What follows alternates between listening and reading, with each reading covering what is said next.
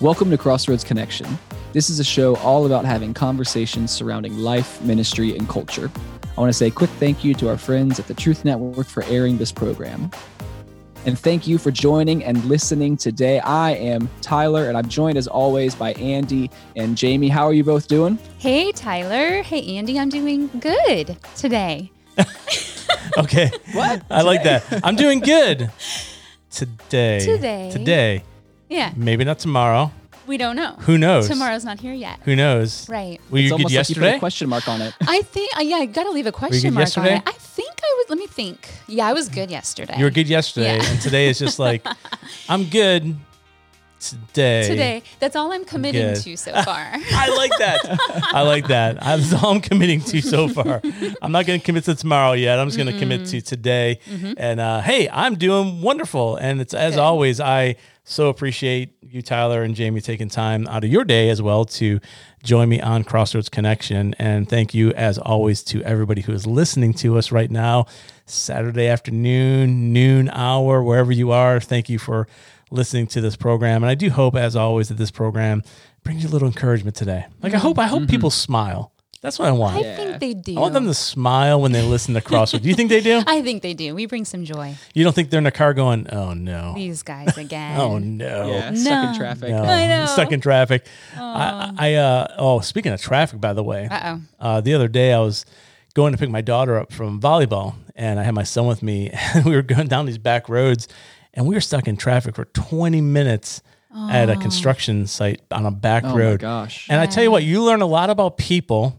Yeah. You learn a lot about people Yeah. when they're stuck in traffic. Mm-hmm. Not necessarily my son and I, but mm-hmm. everybody Other else. people, There's a lot of people that have issues out there. I'll tell you that Uh, much. yeah. It's funny because all of a sudden people start like laying on the horn. Like there's a poor guy. He's just standing up there with one of those stop signs in his hand. Oh, yeah. He, he's not even looking at the cars anymore. He's looking the other direction because the cars are like, you could see people like pointing at him and beeping. And quite honestly, it was like, why are we even stopped? Do you ever have that happen? Yeah. You, Yes. you might be in your car right now, wherever you are, and you maybe you're stopped going, why am I stopped? Sometimes you don't know why. Yeah, I don't know why. Yeah. But so I say all that to say that wherever you are today, hopefully you're smiling right now and hopefully you're enjoying a little bit of connection. And I like that word, I know. connection. In fact, today I think that's the word we want to talk about. Okay. We're going to talk about the word connection. Not only is it in the title Crossroads Connection, but the word connection means a lot. Mm-hmm. And how people are connecting right now is very interesting and Mm-hmm. very important. Mm-hmm. Uh, mm-hmm. th- this is a very interesting time that we're in, as we both know. In fact, as we're recording this right now, Tyler, you're at home doing this mm-hmm. remotely, and we're here at the at the office recording it. And you know, people are everywhere trying to connect. Right, we're trying to connect, and hopefully, we can connect today around life, ministry, and culture, as we say. But I think about what does connecting really mean? What does it mean to really connect with somebody? You know and what does it mean ultimately to really connect with god and then how do you put those two things together to say i'm going to connect with god and i'm going to connect with people and i think that's why i've really enjoyed the ability that our church has had to reopen Me right too. i mean yeah.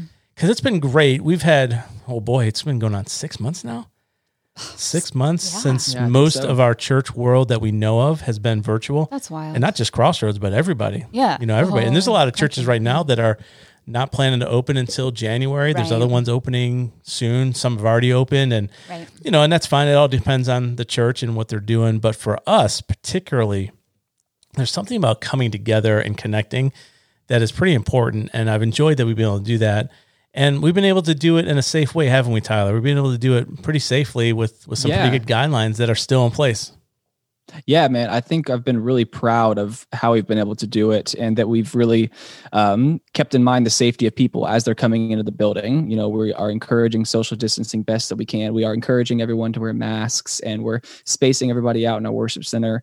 And we've even adjusted our service times a little bit to allow more time for people to uh, get into the building safely, make their way out, and we can clean everything. So, yeah, I've been really proud that we've been able to do this safely and keep our people safe. Yeah, in fact, when we first opened, we heard a lot of that. We got a lot of now. Let's let's face it. For some people, we've opened too soon, and for other people, we've opened way too late. Uh, There's some people that think we should have opened or never closed, closed, yeah. and you got other people thinking we shouldn't open for a long, long time, and everybody in between. But kind of as we talked about uh, on the radio last week, in fact, out of Galatians one, are we trying to please man or God? I think that's I love that we are trying to please God. That's what we're trying to do. And and I wonder what would happen in all of our lives if we took that same idea and just funnel that into every area of our life that we're here to not please each other or please man. We're here to please God first. And and I think you're right, Tyler, as a church, as an organization. In fact, we've had a lot of churches, we've actually had a lot of churches visit Crossroads on a Sunday to find out what we're doing and how we're doing. And I want to put this out there. If you're a church wondering what we did or how we opened, not that we've done it perfect or that we have it all figured out, but I feel like we got a pretty good plan. Uh, we'd love to talk to you. And so you can contact us, go to crossroads.org and you can contact us directly. We'd love to help you with that because connecting is more than just an IP address. Mm. It's more than just somebody clicking. Man, and you could tweet that. I, I could tweet that. That'll preach. You know? That's right. uh, maybe that'll be a sermon more oh, than an IP oh, address. There you go. Ooh. But the reality is when a church in our world that we're in now, and a lot of people listening attend church, it's sometimes hard to gauge if you're making an impact and if you're really reaching people right now in this time that we're in right now because mm-hmm. you really can't see people that much. And the people who are coming back to the building, we're running only about, I think we're running at about 25%, percent mm hmm roughly, probably right. on average, about 25% back in the building. And oh, by the way, this is pretty exciting. Yeah. You know what's happening tomorrow, Jamie, don't it you? It is very exciting. Do you know what's happening tomorrow? I do know what's happening tomorrow. Are Can you sure? Because your your voice says yes, but I'm looking at your eyes and they're saying they're saying what, what, are you about to do, Andy? You're saying I don't know, but I think you know. I think Good. I know. Okay, so we are opening back up the building of our other campus, That's our Wake right. Forest campus tomorrow. We are. Yeah. Are. Very excited about that. Yeah. First time that people will be inside the Wake Forest campus I'm since so March. Excited. Mm, yeah. It's March. Yep. And for people that are wondering why we didn't do that, our our buildings are different. The right. Millbrook campus, we have very vast hallways. Yes. it's very big hallways and very big spaces.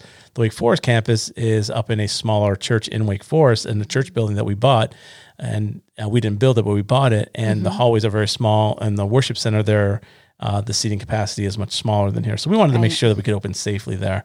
Yep. So yes, so we are opening yeah. Wake Forest on tomorrow. So happy for them. I am too. They yeah. they've been working hard. They've been doing parking lot drive-in services outside in July, in July and yeah. in August. It's yeah. been it's been crazy to so see. Hot. It's been very hot yeah. out there. But they've been troopers. They've been doing good. They've been doing it with a smile on their face. But so connecting is interesting. How are people listening right now connecting, right? Mm-hmm. So we could technically say that we're connecting with people right now, but mm-hmm. isn't there something about just seeing somebody face to face and Oh my goodness, yes. And mask to mask, whatever you want to call it, right? and just to be in the same be in the same vicinity as people is pretty important.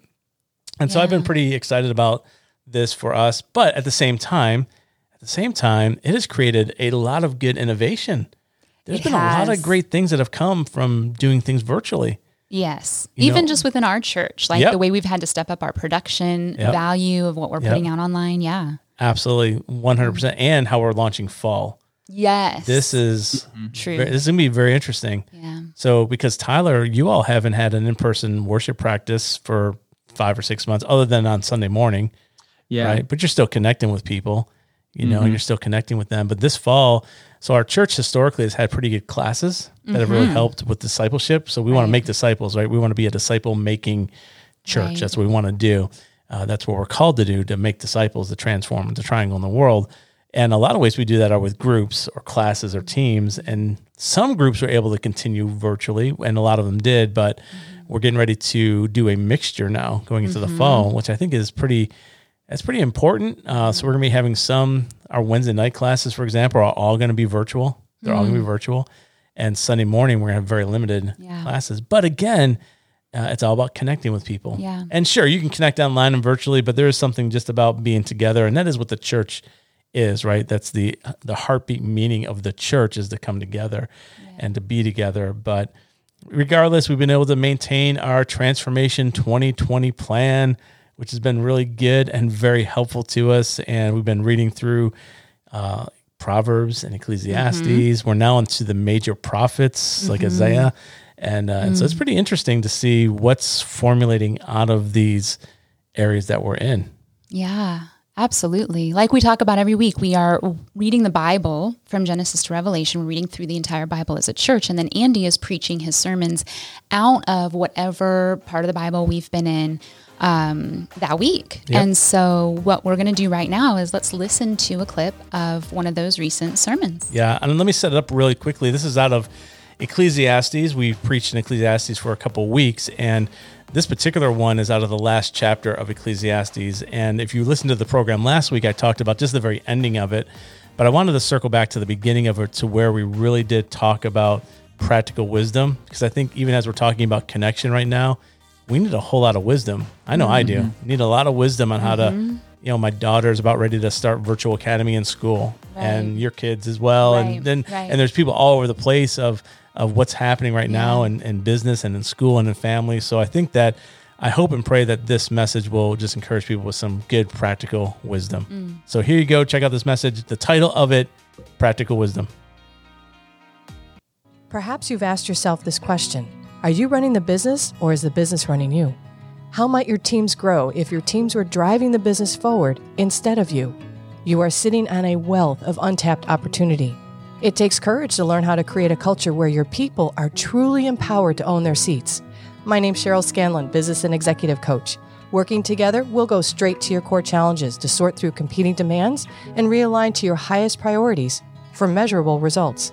Visit c3advantage.net. That's c number 3advantage.net. So this morning I'm going to talk about four areas, and these are really four areas that practical wisdom require us to have for everyday life. He talks about wisdom often in this book, and wisdom involves seeing life from a different perspective, and not just a different perspective, but a divine perspective. You know, Scripture says that anyone who lacks wisdom can come and ask, and God will give them wisdom. Well, the wisdom that God gives us is from a divine perspective. And I think that's so important for you and I to have, isn't it? It's not just the perspective that I have from my own eyes, or even the perspective that you might have on something or somebody else. But at the end of the day, if I'm going to find true purpose in life and who God is in my life, then I have to have divine perspective. And again, the writer, as he's writing through Ecclesiastes, keeps reminding us that even though the things on this earth are all vanity and loss, that there is a divine and heavenly approach to life that actually is fulfilling and finds purpose. So this morning, I want to give us four areas of wisdom that you and I can use and practically use every day. The first one is this, this is the title of number one is vanity of vanities. We got to address this one first. The writer speaks on this 30 some odd times in this book, and again here at the end of Ecclesiastes, he hits it again. And so we're going to read just one verse, Ecclesiastes 12 8, before we go on. And he says this He says, Vanity of vanities, says the preacher, all is vanity. Fear God and keep his commands. Again, why would he say something as vanity over 37 times within 12 chapters unless he was trying to get a point across? And the point he's not trying to get across is don't enjoy life. He's not saying that. In fact, he says that quite often. Hey, enjoy life while you can. Pursue happiness, pursue things, pursue stuff. But at the end of the day, it's about where our heart is and where our mind is. And that is what requires whether we have vanity or humility, whether we have blessings or whether we have curses. Ecclesiastes reports the news that results from a diligent quest for purpose, meaning, and satisfaction in our life. This preacher, as Solomon writes, sees the emptiness that power brings and popularity or prestige bring and pleasure apart from God. Again, what he's not saying is those things aren't pursuable. He's making a clear line that if you're going to pursue these things, Make sure you do it in the context of who God is, not just on your own. For example, if my end goal in life is just to have stuff, then that's my reward, Scripture says. Then that's where I actually I have no more reward other than that. But there's more to it than that. There's something beyond that. All my earthly goals and all my ambitions, when pursued as an ends to themselves, leads to dissatisfaction. How often do we see that? We see that all the time.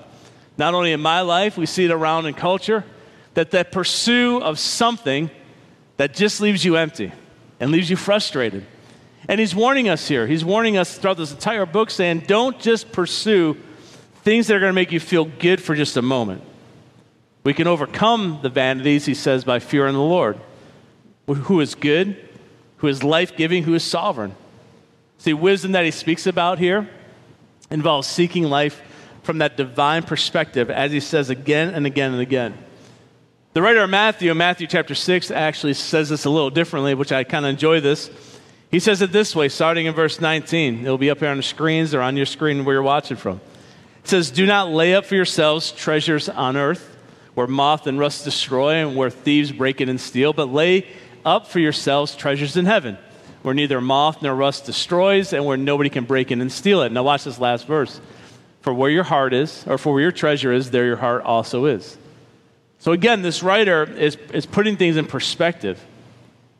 I came across this statement earlier this week when I was looking into the book of Ecclesiastes more and more, and I love this statement. He says this way He says, God is not against you having things, He is against things having you.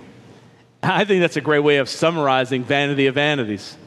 God is not against you having things. What He's against are things having you. That is the difference. As the writer says, where our treasure is, that's where our heart is. So if my heart and focus and perspective is on God first, Scripture says then all these other things will be added. Again, there's nothing wrong with all those things. There's nothing wrong with having them. But when all those things have you, and that is our heart of hearts, this is where the writer is saying that's all lost. It's all vanity. There's no wisdom in that. There's no fulfillment in that. There's no peace in that. It leaves us hungry, it leaves us dry, and it constantly leaves us wanting more. The old adage is that people used to say, which is very true, is that there's only uh, a God shaped hole inside of our life that only God can fill. And that's kind of true. There's nothing else that can fill that thing that God has for us. Do you know that every person created was born for, with eternity in their hearts, is what Scripture says?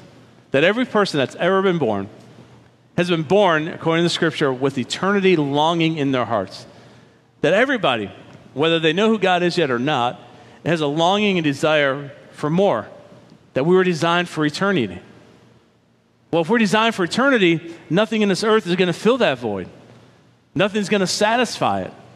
Again, it's not about things, it's about things having you. Whereas opposed to what happens when God has you. And I think that's the point he's trying to make is what happens and what would my life and your life look like if God had you? If God had your heart, if he had your mind, if God had your desire, and that was first in our life. Imagine what would happen in culture. This is how we change the narrative.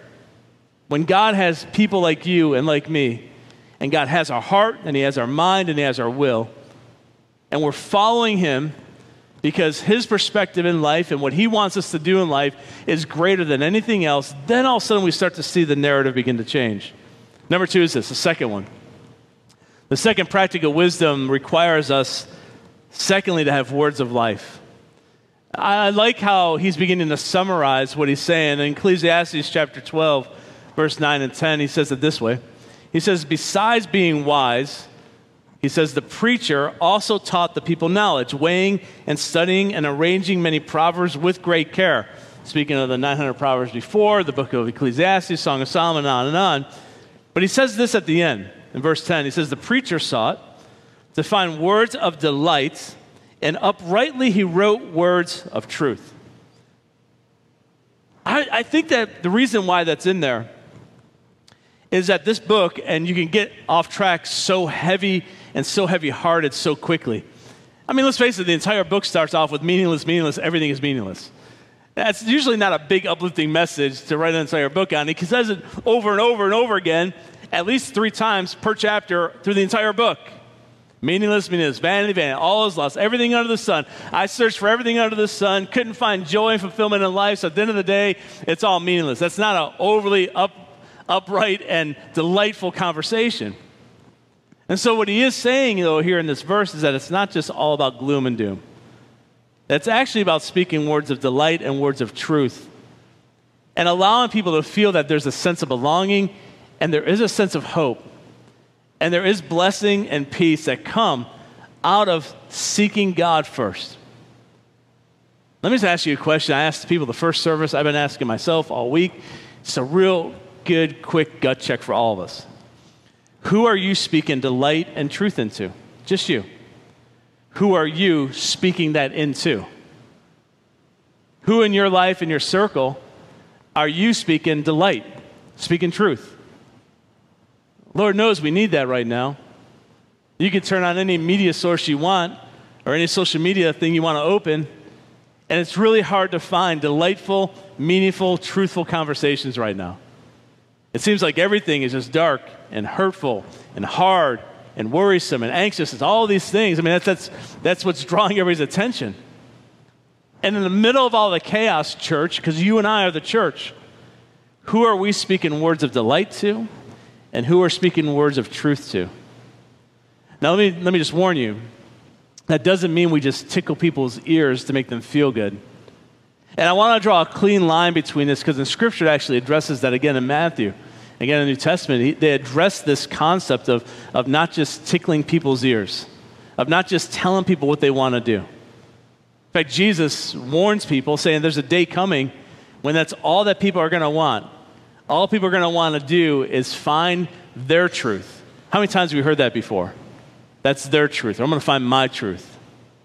See, the reality, church, is that God has already spelled out truth for us. We don't have to go search for it. And so, as we think about this and back up just a moment, I want to read this. It's in 2 Timothy, actually. In 2 Timothy, where Paul is addressing Timothy, and Paul speaking of this, he says, I charge you in the presence of God and of Christ Jesus, who is the judge of the living and the dead, and by his appearing in his kingdom, he says, Preach the word.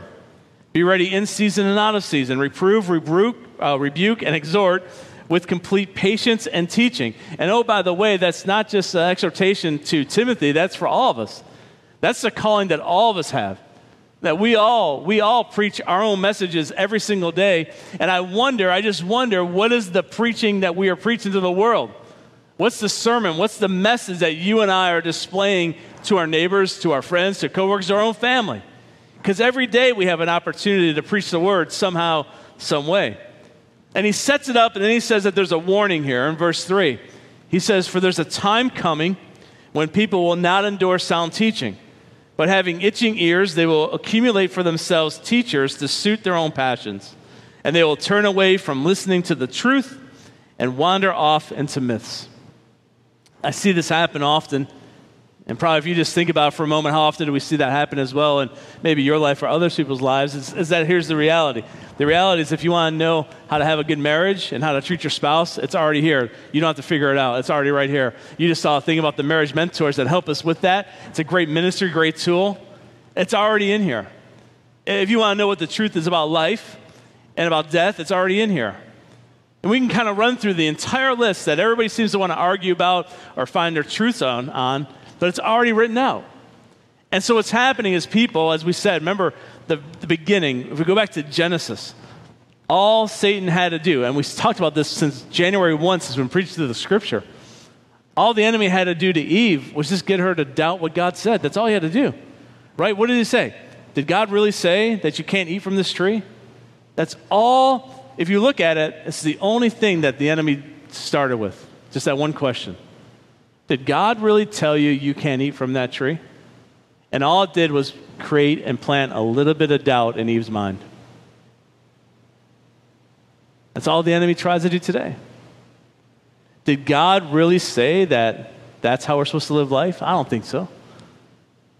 And so all of a sudden, the enemy just wants to get us to doubt this. We see this happen all the time. The Word of God is so challenged right now. And people just want to find their own truth. And Paul addresses with Timothy, saying, hey, there's a time coming when people are just going to, if they don't like the message from one church, they're going to go to another church until they finally find the church that suits their liking. If people don't like the message from one person, they're just going to keep bouncing from one friend to another friend to another friend until somebody just tells them what they want to hear. See, speaking words of delight doesn't mean we don't speak words of truth. It's both together. And I love that the writer here, Solomon, is warning and saying again listen, being wise and having knowledge in everything we have, you also have to find place where you speak truth in life. The third one is this number three.